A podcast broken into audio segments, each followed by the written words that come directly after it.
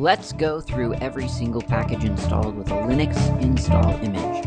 I'm going through the software included with Slackware, but these are all open source applications and libraries, so whether you're running Slackware like me, or Fedora, Debian, BSD, or even Mac or Windows, you can probably download, install, and try these on your computer. So chances are you'll be able to learn something from this podcast. Let's get started. Libnice. This is a whole. This is the start of a whole, a whole series of confusions. So Libnice, not about nice. You know, when you when you launch Top or HTOP or whatever your choice is, you can renice, or, or you can even use the command renice. Uh, you can you can affect the quote unquote niceness of a process, like how much percentage of your CPU time it sort of wants, it takes, it demands. Anyway, that's not what libnice is about. It is actually about ICE, I-C-E. What does that stand for? Interactive mm, Connectivity exchange or something like that. I, I should have had that on my screen before I started answering that question. Where is it? Yeah, Interactive Connectivity Establishment. That's ICE. So I don't know where the N comes from. N is in November, lib nice. I don't know where that comes from. It's just lib nice, but it's actually about it really, really, it's lib ice, but they call it libnice, and they is libnice.free.desktop.org. And by the way, if you go to that site,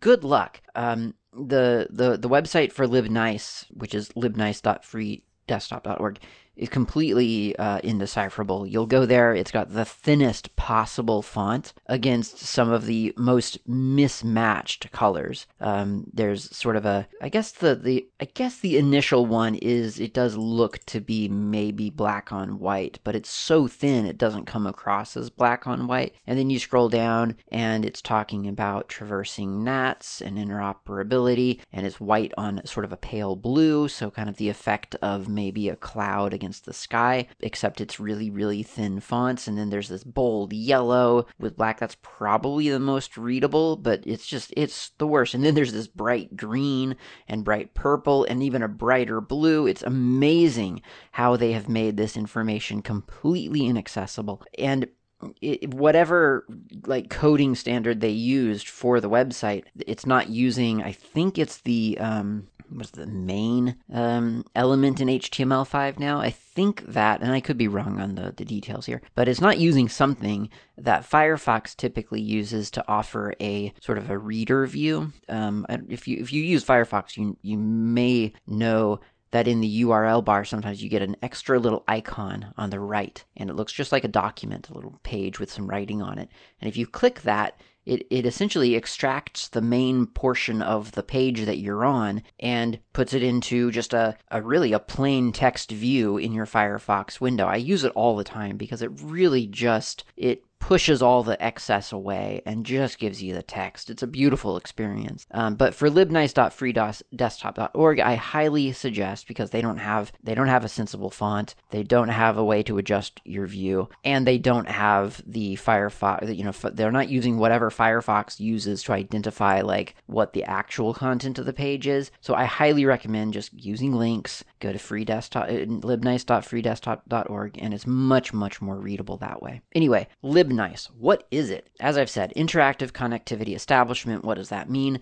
Well, it does have a bunch of stuff to do with uh, UDP data streams. UDP is, of course, kind of the, I guess, the, uh, let's call it an alternative to TCP. It's it's the other thing, you know, for IP TCP IP. Well, there's also UDP, and UDP is known for being um, less strict, I guess, than TCP. It it sends out data packets and it doesn't ever check whether that data packet was received. And that's a desirable trait for some applications. Sometimes you, you would rather just send a bunch of data and hope that most of it gets to the destination, and trust that if a packet or two is lost along the way for whatever reason, that's fine. It'll be a momentary glitch in a in a very long stream and it won't matter. And that, of course, applies strongly to streaming audio, streaming video, that sort of thing. And if you've ever been streaming audio and video, maybe on a video call or something, and someone freezes momentarily, or they you lose their their sound, or they become like a robot voice sound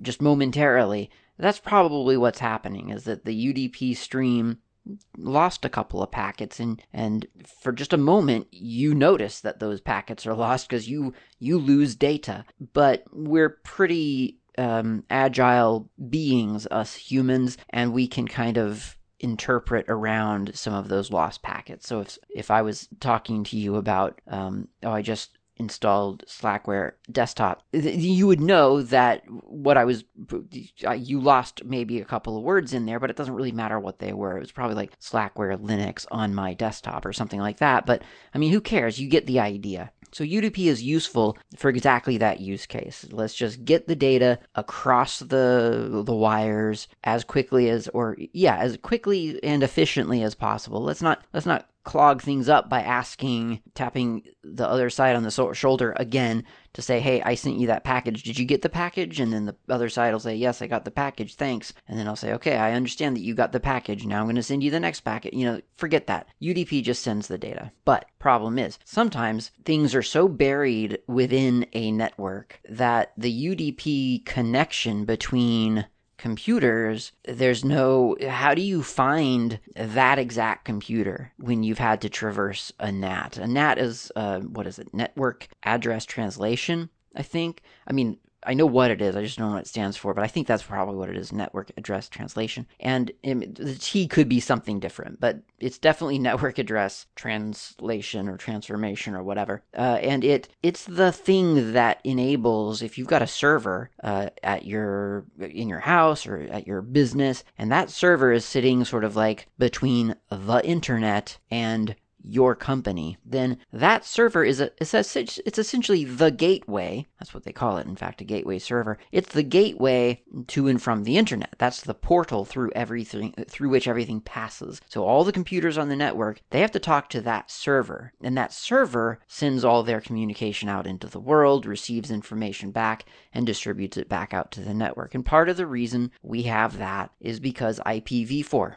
we don't have enough addresses for everybody. Um, and so we we kind of put these big servers in the front of our net at the front of the network to just be one address for up to 254 other uh, entities on that network. Well, I say 200. It can be a lot more than that because you can have lots of subnets and and you know you can define lots of networks within your within your company. So I mean, actually, it could be a lot more than that. Um, so that's that's this server. the The problem here is that that server, let's say, ha- has an address of um, you know, I don't know, 17.10.10.10, or actually 17.17.17.17, easy, easy, even easier. Uh, and and your your internal network, of course, you don't have a 17 dot something something something.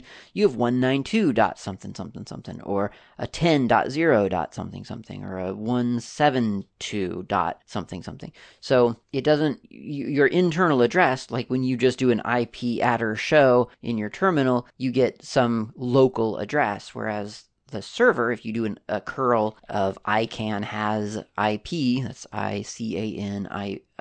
I C A N I can has H A Z I P dot com, then you get your your global address back from from from a, a view from the outside. So when you're cre- when you're connecting to something outside of your local network, the other side believes that you are 17.17.17.17, even though you are actually 192.168.0.1 or whatever.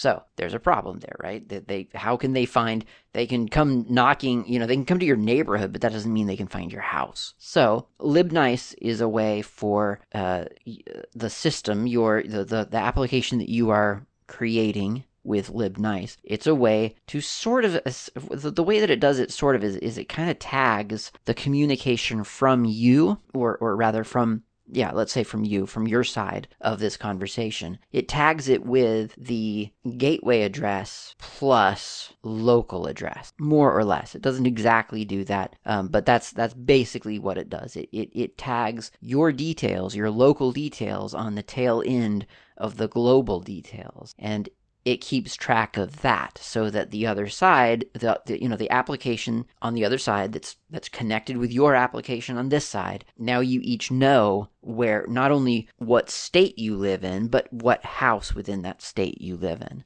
I mean not literally what state and what house like that's it's an analogy. What really i'm saying what global address you've just sent from and what local address within that global address your, your, your physical computer is actually located. It doesn't do this alone. It uses the uh, Turn server, which stands for, I did bring this one up, uh, traversal using relays around NAT. Turn does sort of, I mean, its name is kind of self-descriptive. It figures out ways to to to to get sort of past the NAT, that that network address translation, without losing track of where the signal came from. Uh, it can also use a stun server, which is the session traversal of user datagram uh, of user datagram protocol through a network address translator, which is the NAT. So that's if you if you're tracking things, that's two acronyms contained within one. So it's STUN is session traversal of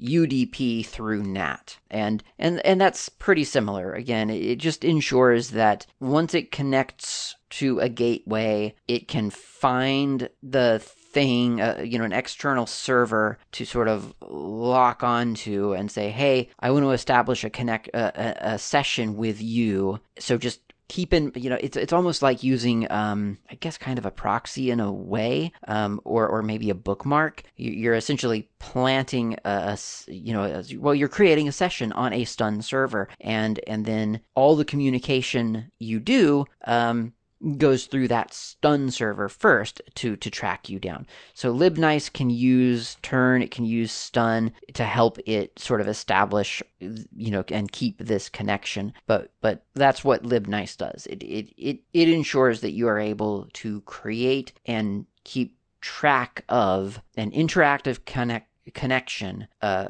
beyond you know o- over your NAT, which is important for for things that that require kind of like that real time connection, like a video call. And this is used, all, all of these technologies, well, actually, I don't know if libnice is, but stun and turn and, and certainly that sort of thing. Well, stun is more, I think, for PBX, but uh, I know that, that turn definitely is used for uh, WebRTC. So, you know, that kind of direct connection from computer to computer for, for, um, for like a video call or, or whatever, th- that's, that's, that's utilized uh, for, for that. And, and libnice is, is just it's another technology that does that, and I haven't tracked down exactly how they all sort of like interact and relate to each other. Um, I should say that on libnice.freedesktop.org, just looking at it in links because it's the only way that it's readable. Uh, really, really good references here. You can uh, you can go read about this stuff. It's really, really great documentation. RFC eight four four five that's the Interactive Connectivity Establishment um, RFC. There's an R- RFC is request for comment. It is the it is the sort of the documentation of these protocols, like you know famous protocols like TCP and IP and and certainly ICE and Turn uh, RFC 5766. Uh, RFC 5389 is the Stun implementation. So you can read all about it, and it is connected from libnice.freedesktop.org. Just again you're just going to have to go to links and look at the website there because the website's useless. Well, the the web design is useless. It's the one of the worst. I, have just I, it's one of the worst I've seen. It's really bad. Um, I mean, you should go there just to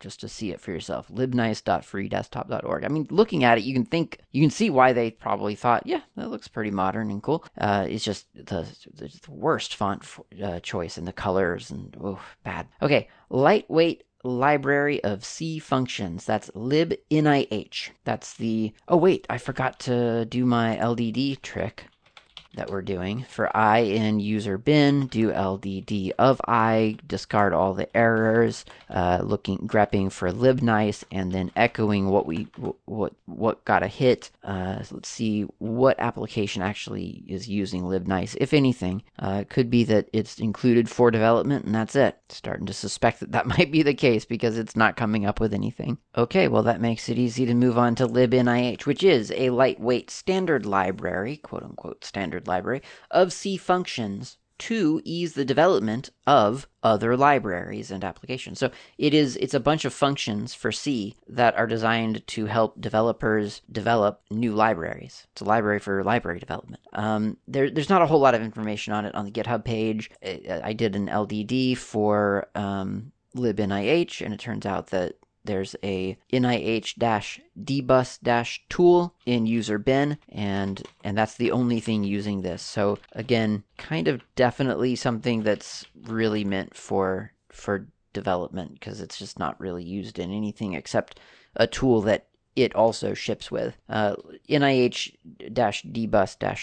generates C bindings for dbus objects. So that's what that does. I don't have a whole lot to say about this one. If you, if you need it, I'm sure you'll you'll you'll know it. So something to look at if you're doing a lot of C development, which I'm not. libnjb is next. This is a library for creative Nomad related media devices. Remember last time I was talking, I think it was around when I was talking about lib M- MTP. No, there was something else in there. But anyway, talking about devices that had come up around the time of the iPod, around, you know, kind of concurrent to that. Sansa Clip, Sansa, uh, other things, uh, the Nomad. Apparently, there was a Dell DJ, digital audio player, various things. Uh, this, the Nomad, Creative Nomad, uh, Creative Labs, I think, was the the company that did Nomad, I think. Uh, Creative Nomad Jukebox and Dell DJ apparently are both supported by this lib uh, in JB, Nomad Juke jukebox, I guess. And it is um, it's a way to uh, to to to talk to your little music player your your media device not using MTP, and instead you would be using NJB. So they have their own special protocol. Of course they do, and this is the open source version of that or or implementation of that that protocol. So if you happen to have one of those old devices, this is the library that's going to make it possible for you to communicate with those devices. Is it actually used in anything? That's the question. Well, we'll find out as that runs. I'll I'll move on to the next one. Next one is libnl. That's a library to communicate over well with NetLink. Oh, and I got NJB uh, result here. So I got NJB um, dash play, NJB dash tag TR dash set time, set dash dump time dash del file. So you kind of get the idea. I mean, these are commands you might expect to have to send a media player for whatever reason. So that's what that's what so again this is kind of this is used really in its own application like it's in in jb series of commands in user bin and, and that's what's using lib in in jb that's that's all it's really being used for which makes sense. I mean this is exactly this is why libraries exist. This is uh, just being used by the application. Okay so that's lib in JB. Now we're on to libnl, which I said netlink. What is netlink? Well, that's a funny story. So um, this this is this is really funny. So it says if you go to kernel.org uh, slash doc slash html slash latest slash user space dash api slash netlink slash intro.html, you find really good documentation except um except so it, it's great it, it's a great example documentation. Like it's got it's got code. It it tells you how to use the the the library. It's very good. I have to admit though the introduction the introduction to the introduction is pretty darn funny. So first of all netlink is often described as an io control or CTL whatever ioctl replacement. It aims to replace fixed format C structures as supplied to IO control with a format allowing an easy way to add or extend argument. So that that's a benefit obviously, right? Like if it's if it's fixed and locked into place with IO control, then certainly it must be better that you can add uh, or extend arguments that you send to to an interaction with a with a subsystem. But the problem here is, from a documentation standpoint, in my opinion, you have to know what IO control is, right? I mean, without that context, without knowing what IOCTL is, you don't know what net link is. And IO control, it says that it controls devices. The IO control system call manipulates the underlying device parameters of special files, in particular, many operating characteristics of character special files, such as terminals, may be controlled with IOCTL, or control, whatever. The argument uh, FD must be an open file descriptor. Okay, so that's that's some background. Hopefully you understand what that means Um, so then it says, unfortunately, the protocol has evolved over the years in an organic and undocumented fashion, making it hard to coherently explain. That cracks me up because, I mean, this is the documentation for libnl. If it can't explain libnl to us, then presumably no one can. Or actually, I'm sorry, this is the documentation for Netlink on, on kernel.org. So, very funny um, documentation. First, it tells us what it's a replacement for, or more or less is a replacement for, and then it tells us that it can't really explain what it does. Great. Um, but there is that all all of that said, all that that critique um, out there now. Um, the, the this documentation is excellent. Like look through it. It it it's one of those things, and I guess this is what they're trying to say. I guess in their own documentation is that they can't explain it but they can show you how to use it. I don't think that kind of thing actually is true. I, I, think I think what's happening is that the person who can explain it doesn't know how to explain it. But somebody knows what's going on here. Like this is you know this is not an unsolvable puzzle. We have the source code. Um, so anyway, what what is Netlink then? What what does it do?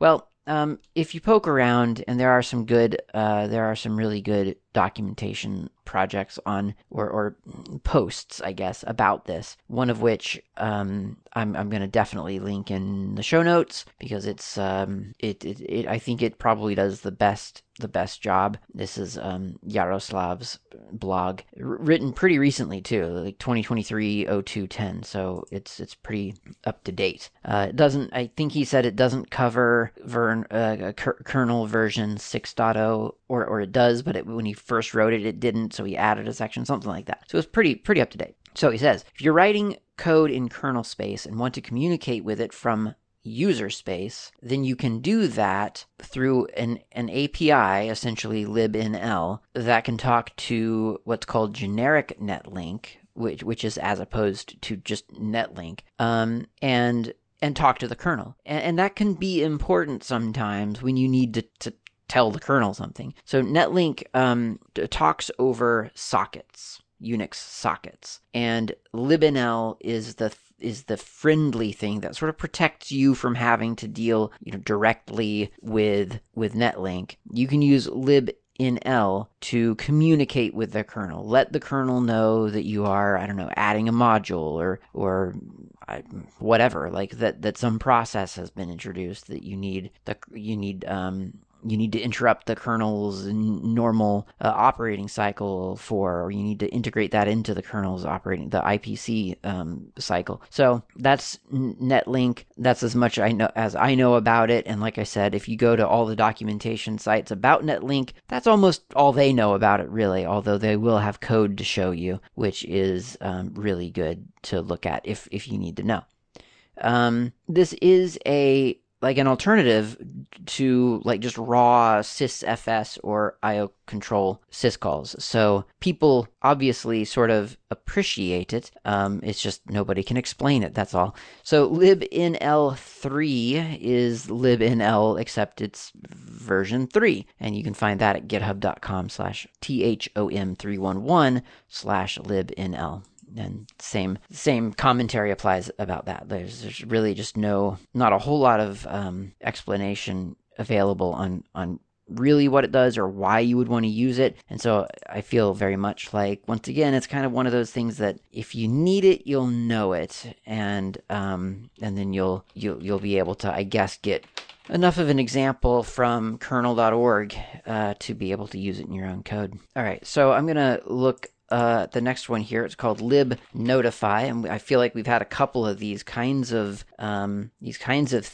uh, things, uh, these libraries recently, like lib notification and lib uh, indicator and things like that. Uh, but this one is the GNOME project, libnotify. A library for sending desktop notifications to some notification daemon, as defined by um, the notifications or org.freedesktop.notifications uh, specification. So, as I've said before, I think, and, and all of these things are kind of basically all sort of around the same idea, and that is that we need an abstract, an abstraction layer for the idea that yes, all desktops, whether it's KDE, Plasma, whether it's GNOME, whether it's um, XFCE or OpenBox or Fluxbox or whatever. I mean, I know those aren't really desktops; those are Windows Manager. But I mean, uh, every you know sort of interface, visual interface, it, it, notifications like we just we do that i mean we we even your phone has notifications. And which you know when i say that you're like well obviously a phone has notifications. I, I, why would they not have notifications? But they that's not a foregone conclusion. Like the concept of a computer notifying you is not necessarily something that was built in from the start. I mean it might notify you in direct response to an action that you take but it, it might not notify you of something that's happening in the background that you didn't interact with your, uh, personally but but of course they do. And and uh, you know on a terminal you might see a notification like in your terminal or something um, but on a desktop where does that notification where does that happen? Well it, it happens in the notification system. Well what's a notification system? Um, for a while a lot of the different desktops had their own notification systems and that was problematic. We we needed an abstraction for notification. We just look i need to broadcast a message to the user. I don't care how it gets to the user just make sure it gets to the user. And then whatever local library or subsystem is handling the notifications can take it from there. Libnotification is, is the GNOME project version of that. And that's great. I, I think I've said it, well, I know I've said it before, said in a previous episode a long, long time ago. I would love this kind of work to be done for file choosers. You know, like when you go to an application and you click Control O, or you know, you go to File Open, and it presents a file chooser. That's what I call it. I don't know what people normally call it, but I think a file chooser probably, um, or an open file dialog window, whatever. Like that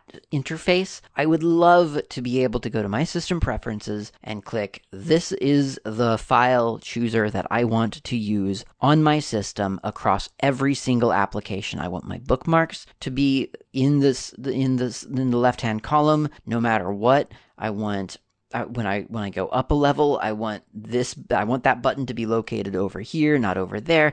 You know, I, I want I would love to be able to do that. I can't I cannot stand on on on desktop Linux today that we still, in 2023, we still see different file choosers. And I know it probably happens on Windows and Mac a little bit. Like if you go out and buy some application that, that has a, a strong sort of design identity, maybe you go to that application and it has some kind of, it's got its own custom file chooser. Like that does happen and, and, and I realize that. And it shouldn't happen there either. That's what I'm saying. This is a computer. We should be able to customize it. And that is one of those things. Every single application, practically, all almost, we could just say every single application. Honestly, we could just say that. It might not be true. Those are exceptions, those are outliers.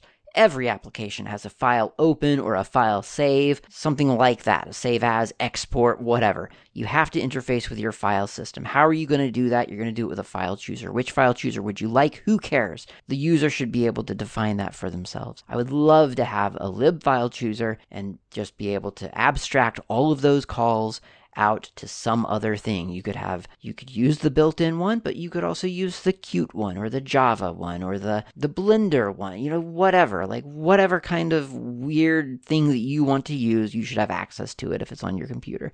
And you should have access to it from every single application. I should not see a different set of bookmarks in my Audacity file chooser, Flatpak though it is, uh, and my LibreOffice file chooser. That's probably a Flatpak too lately. I don't know. Point is, it, we should have the choice. Now, of course, that has nothing to do with lib notification, but I was just trying to tie in my my desire for a singular interface. Uh, I'll tie that into you know kind of piggyback off of, of lib notification or lib notify what it was whatever it was called. Uh, next up is libnsl, but you're probably thinking seems like a time for a coffee, and so am I. So let's go get some coffee. We'll come back, finish up the N section.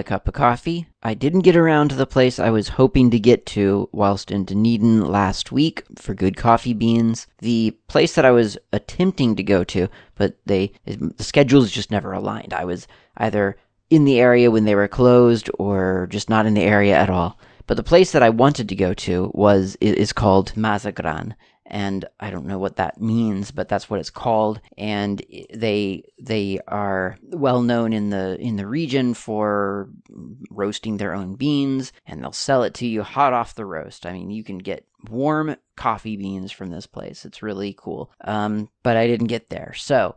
Instead, I got two other things, one of which so far I have tried. This one is Inca Fe. So that's Inca, like I N C A, like the uh, South American tribe, uh, the the people I think mostly of Peru, uh, big empire down there a long time ago. Inca, and then Fe, F E, which I, I don't know, like off the top of my head, that would be like faith or something, but I'm I'm not 100 percent sure. Um, I don't know if that's just a Latin word or is it is that Spanish? Fe? F E? Anyway, uh, in cafe. The, the clever thing here, obviously, maybe, is C A F E, cafe. In, so it's really in cafe, in cafe. So in cafe. Uh, I got the Marin brand, or the Marin blend, I should say, and and the the the flavor of this, and it is appropriately from Peru. So um, Peru. Uh, the the, the the flavor profile of this, according to the, the, the bag here, is chocolate, dessert wine, floral notes. Um, I don't, I, I, I'm not getting any of that from this sip of coffee. Uh, it's good coffee. It's very good. I've tried it both in my uh, trusty you know, morning percolator that I use to make a bunch of coffee in the morning, and I've also made it in my uh, desk in my desktop stovetop. I I always say desktop there. Stovetop uh, espresso maker, the moka pot. Oh, and I've tried it in my plunger. So I've tried it lots of different ways. It's very good nice bold flavor. It's, very flavorful, which is great because that's what the other thing that I was drinking, like the, the off brand, you know, grab a bunch of coffee, put it in a bin brand. Um, that's what it was really lacking. It just it didn't have like, I mean, it, it tasted like coffee, but it didn't have like sort of a presence, you know? So this nice bold flavor. I don't know. You could call it chocolate, I guess. A dessert wine? I, I don't even know what a dessert wine is. I mean, I guess it's a very sweet wine. Is this sweet? Mm, I guess if I put sugar in it, it would be.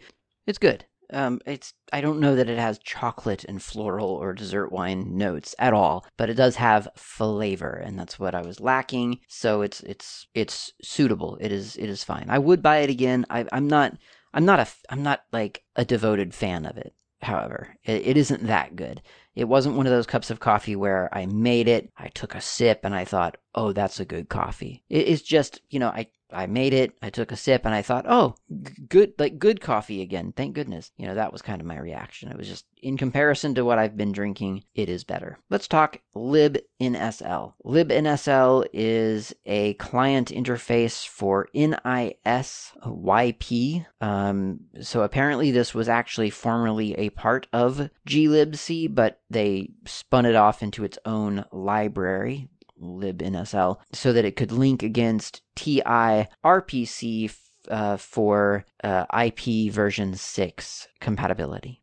So NIS, I've never actually used NIS. I, have vaguely heard of it. Apparently, so the YP stands for Yellow Pages. Uh, so NIS and and the more modern version of it, NIS Plus, and I say modern, you know, I mean it was developed in like 1992 or something. So um, but I mean that's more modern than I guess NIS Yellow Pages. Uh, so NIS is it, it's Network Information Service is what it stands for. It was something developed by Sun Microsystems, so that's like wrapped up with the whole Solaris thing. Uh, this was obviously before Sun Microsystems got bought up and subsumed by Oracle, so this was pretty old stuff um, really exclusive to Unix, and it was, as its name suggests, network information was provided by NIS. Um, there, I, I again, I've never used it, never had to configure it or anything like that, but it it it's the same kind of information you might get from DNS, so you know, um, IP address and domain name resolution, that kind of thing, uh, from LDAP. So, you know, getting information about who else is on your network. All of that kind of stuff is related. You know, NIS would have would have served that kind of information. Maybe maybe not exactly all of it, or maybe you know maybe there's a maybe there's overlap, and then maybe there's some other stuff that that wasn't there, whatever. Um, but NIS was was Sun Microsystems' uh, version of of dealing with with just kind of general awareness of the network for your computer, and for more importantly for the applications running on your computer. I mean, you know, like the cl- the actual clients on your computer. So you would be able to discover services over the network in part because of NIS. I guess again, never used it, never been on a network where it was in use that I know of. libnsl, that's that one. Next up is libnss this is the it. Oh, sorry. No, not libnss. libnss underscore nis. This is the NSS uh, plugin for NIS. Again, came from glibc got spun off on its own so it could do the whole IPv6 compatibility thing, I guess. So lib or not libnss, but NSS itself is the name service switch. That's what that stands for, and it connects internal f- system files like etc hosts, right? And, and etc hosts, of course, contains important host names that your computer, uh, that you want your computer to um, know about, and an external system like DNS, or in this case, NIS, libnss underscore NIS. Of course, this would be the NSS, uh, the NIS module for NSS. And that way, if you are on a network using NIS, then NSS in your computer can still connect, for instance, etc hosts through you know to to NIS. And that way, you know, I mean the simple simple example, many of us have probably done this. Um, aliasing some kind of server that you don't want your computer to access out in the real world, you can alias that to something benign in etc hosts. So you a lot of people will do this for well some people. Some people will do this for like ad blocking. Instead of blocking the ads on the internet through a browser plugin or something, you can add, you could say like uh, you know double click dot dot net or whatever they are ad dot dot net I don't know whatever um let's just make anytime you see that just go to 127.0.0.1 instead, which of course won't have an ad for you. So you just you just don't get it. So the call is is it just never it never gets past your etc hosts, which is really really nice. But if you were using NIS, then without NSS for uh, underscore NIS, you would not be able to. You know, NIS wouldn't know about etc hosts. There are other uses as well, but I think in this in this context, that's that's kind of that's the that's a a use case. And that's all the ends. We're done. That's the in section. Um, we only have like one, two, three, four, four or five O's. And I, I feel like we could get through these. Yeah, let's do it. Okay. So, um, libodfgen is it's a, a library for generating documents in the open document format. So there you go. That's what that is. Um, if you need to create an ODF file with your application, this library will help you do that. That's really handy. ODF files are really cool. They're a lot of fun. But if if you, you, once again, a it's a library. So if you don't want to go to the trouble of discovering all the different components of an ODF file, then you can use this library to to set that up for you. And if you don't know, an ODF file is just it's a zip file. It's a, just a it's an archive, and inside of it is contained a lot of XML data. There's data about the data. There's data. There's the data that you enter translated into XML. And then when LibreOffice or whatever, Google Docs or Microsoft Word, does Microsoft Word open ODF now, or do they still pretend like no other software exists? I know Google Docs at least exports ODF. So whatever client you're using, you open up this, you, you send it this archive full of XML data and it translates it into something pretty, laid out nicely,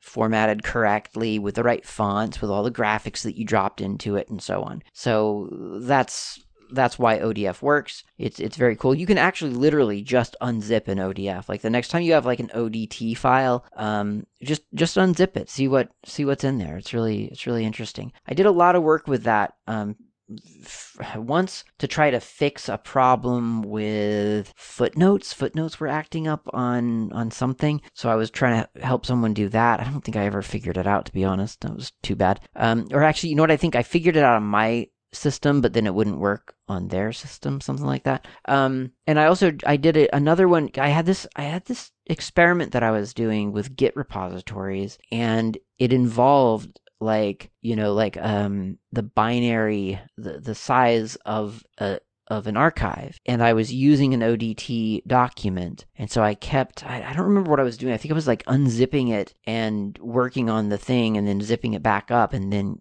I don't, I don't remember exactly, but it was, I was trying to demonstrate or I was trying to determine whether a Git repository like just how much a Git repository grew when you continually uh, committed binary blobs, and it didn't really grow that much. I was really interested. I was, I'm still a little mystified and really, really impressed. Like it wasn't as bad as I'd anticipated, and and so it was one of those experiments that sort of disproved itself instead of, or rather, disproved my hypothesis rather than then proved it. Uh, and so I kind of walked away from it, being very impressed with Git and probably ODT. You know, the, the whole archiving and compression is just so cool. So, so efficient. So nice. Okay, next up is libogg. This is a library for manipulating ogg bit streams. Uh, it can handle making an ogg bit stream and extracting packets from the ogg bit stream. But that is compared to or, pitted against lib oggz, OGGZ. This comprises of liboggz and the tool OGGZ OGGs, which provides commands to inspect, edit, and validate OGG files. There's also the oggz-chop tool, that you can use to uh, serve just a time range of OGG media over HTTP through any HTTP server that supports CGI. This lib OggZ uh, claims to offer various improvements over the reference libogg, uh, and it supports seeking and validating uh, and timestamp interpretation. Those are that's those are two pretty pretty big claims to fame. Who who actually is the best? How would we ever know? I don't really know. I guess we'd have to like use it and find out. Like that that would be really the only way I could think of to um to figure out which one I preferred. The the reality is libogg is in basically everything. Uh, not everything, but a lot. I'm talking a lot. There it is in Account Wizard. I don't even know what that is. It's probably something for Kmail. Akonadi Archive Mail Agent. Akonadi console, Akonadi EWS resource, and, and you can kind of imagine from there in terms of the A's, it's in Calligra, which is the KDE Office application, which I again didn't really actually even realize I still had installed. Uh, there's KDE Connect, there's Kmail, there's Klipper, there's K Wallet, um, there's MPlayer, of course, there's FLAC, MEncoder, MetaFLAC, Mumble, of course. Well, Mumble isn't um, on Slackware. I installed that, didn't I? Uh, SoX, of course, would have SoX uh, and and so on. I mean, it's just in it's in so many things. It's in TwoLAME, it's in Yakuake, it's in Vorbis content, a comment rather. Again, I think I installed that myself, and so with TwoLAME as well. Yeah, I guess I'm I'm saying it's in everything because I'm looking at a bunch of stuff that I have myself installed, but it is in a lot. So that is um, something to think about. It's in a lot of applications. It just gets thrown into a lot of things because if, if it needs to handle an OGG file, then it's going to use libogg. That's just what the assumption is. Like, let's just use libogg. Well, lib OggZ is in well just its its own application. So um, chop, Oggz codex, Oggz comment, Oggz dump, Oggz info, Oggz rip, Oggz scan, Oggz sort, and Oggz validate. So I'm going to do an Oggz info on, let's find an OGG file here. What could I find? Uh, I guess I should do a find in my music directory. I mean, not actually my music directory, but we'll call it a music directory. And I'll just do a, there we go. Okay. So here is a, um, here's an OGG, well, there's a lot of OGG files. That's what I've learned about myself. I have a lot of OGG files. I don't even know where to begin. Here's something from the SDF Music um, Collective, dash info, and then we'll just paste in the path here to the SDF uh, song, or one of a, a song off of a compilation d- done by the SDF people. Uh, here's Vorbis, serial number 0607954841. Hopefully that's not important. Um, it's it contains 89 8 8944 packets in 562 pages 15.9 packets per page 1.229 og overhead audio sample rate is 44.1 and audio channels is 2 so it's i don't know it's it's not exactly ff probe but maybe it's um, maybe there's you know maybe maybe you need that. You know maybe this is what you need and you don't want the stuff that ffprobe gives you. Maybe you want to know about the packets in the pages. Um, there is also oggz merge which kind of seems pretty nice. So let's look at that really quick. oggz merge. And remember this is OGS with a z. So oggz the dash merge is what the the thing is. So you can merge two OGG files together and the syntax is the the file name, presumably the file name, and then dash o or dash dash output a new file name. So I should be able to choose two different um, two different files here. So we we've got a, a baseline of this one SDF song. Uh, let's do, let's see, this is from, okay, so let's do track five, Red Martian, your computer.og. And um, we'll we'll do an oggz merge of track four GRC Vineyards and track five Red Martian Your Computer dash dash output. Just put it in my temporary directory and we'll call it test.og. And now I'm going to do an oggz Oh, it says, okay, so it says, um, no, don't do this. Merging OGVorbis 1 files. The resulting file contains two tracks in parallel, interleaved for simultaneous playback. That's not what I thought this was at all. If you want to sequence these files one after another, use cat instead. What a helpful message. Wow. That's one of the most helpful messages I have ever seen in a software. That is so cool. Um, I am definitely impressed. Okay, so let's take a look at what I've produced. Um, so I do have uh, oggz info in my uh, test directory, a test.og, and I've got two different serial numbers, 01879482299, and the other one, 06079548841. I've got 35 1,841 packets in 1962 pages uh, in one sort of stream. And in the other stream, I've got the same 8,944 packets in 562 pages. So that's the that's the original. So as as oggz merge warned me, I have created a file that contains two two files sort of next to each other. So if I were to play this, I would hear both tracks playing at the same time. Probably not really what I want. Uh, as it says, you can actually just use cat to sequence OGG files. So I don't know. I mean that that impresses me to be honest like that's really cool that they that that the author of oggz merge thought to give you a little heads up that hey if you thought you were doing one thing um just be aware that you're you're, you're not.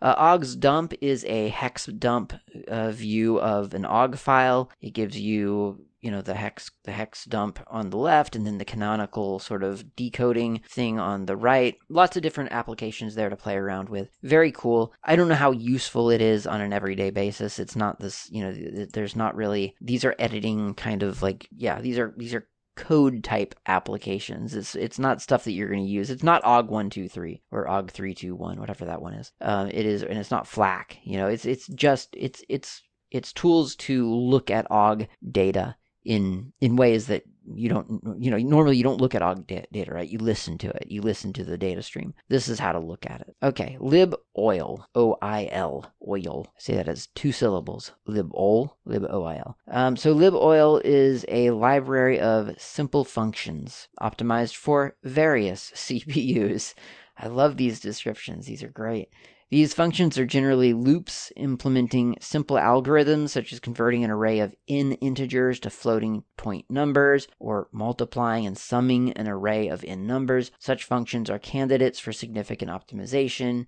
using, you guessed it, various techniques, especially by using extended instructions provided by modern CPUs such as AltiVec, MMX, SSE, and so on. So that's liboil. It it is as its name kind of does imply. It, it's meant to sort of make the process of, of these of, of dealing with these you know these this data a little bit smoother. And that means we're going to end the episode on lib Opus Inc. This is a library to help you encode Opus files. Of course, I use opusenc. Uh, every week when I release this very podcast, the one that you're listening to right now, uh, and possibly like literally the one that you're listening to right now. Like if you're listening to an Opus file, then you are listening to something that was encoded with opusenc. And the command for that is probably in cast to castpub to opus.sh. Yeah, here it is. Okay, so it's a function uh,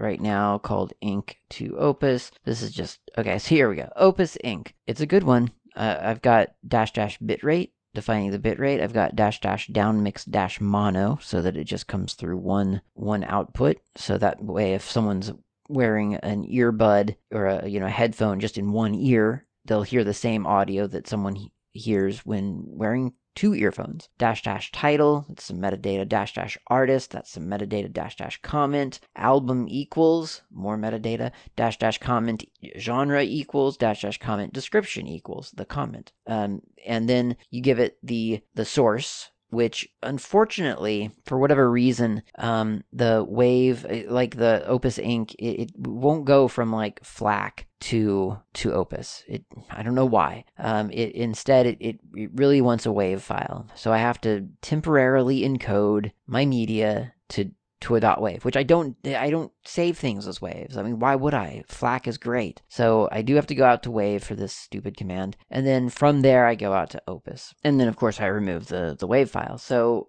the the command is a little bit annoying and I don't know exactly why these open source commands would ever like sort of not decode from like FLAC especially but i mean you know you just someone has to think to put it in there or, or else they don't put it in there and i can um, i can i can understand that that's yet another function to write. So it doesn't, yeah, you have to go out to Wave as a user. That's fine, whatever. opusenc. is the the the place where lib opusenc. That's where it's that's what it's compiled into. Lib opusenc. is used by opusenc. That's the, that's what drives opusenc. But that doesn't mean you can't use it elsewhere. If you're writing a program to, you know, convert things or you you, you want to make something that can decode from FLAC and then encode into Opus, then this would be a library that you could use, libopusenc. That'll get you out to Opus. Use it.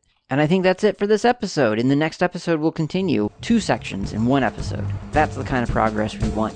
Thanks for listening. I'll talk to you next time.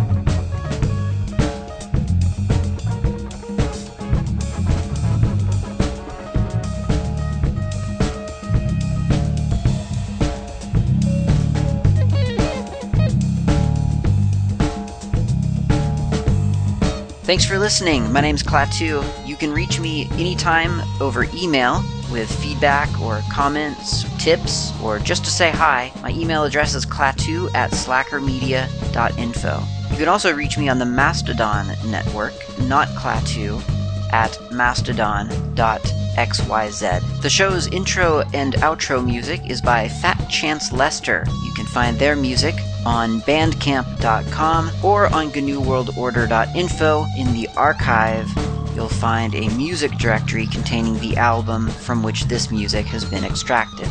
Until next time, thanks for listening and keep the source open.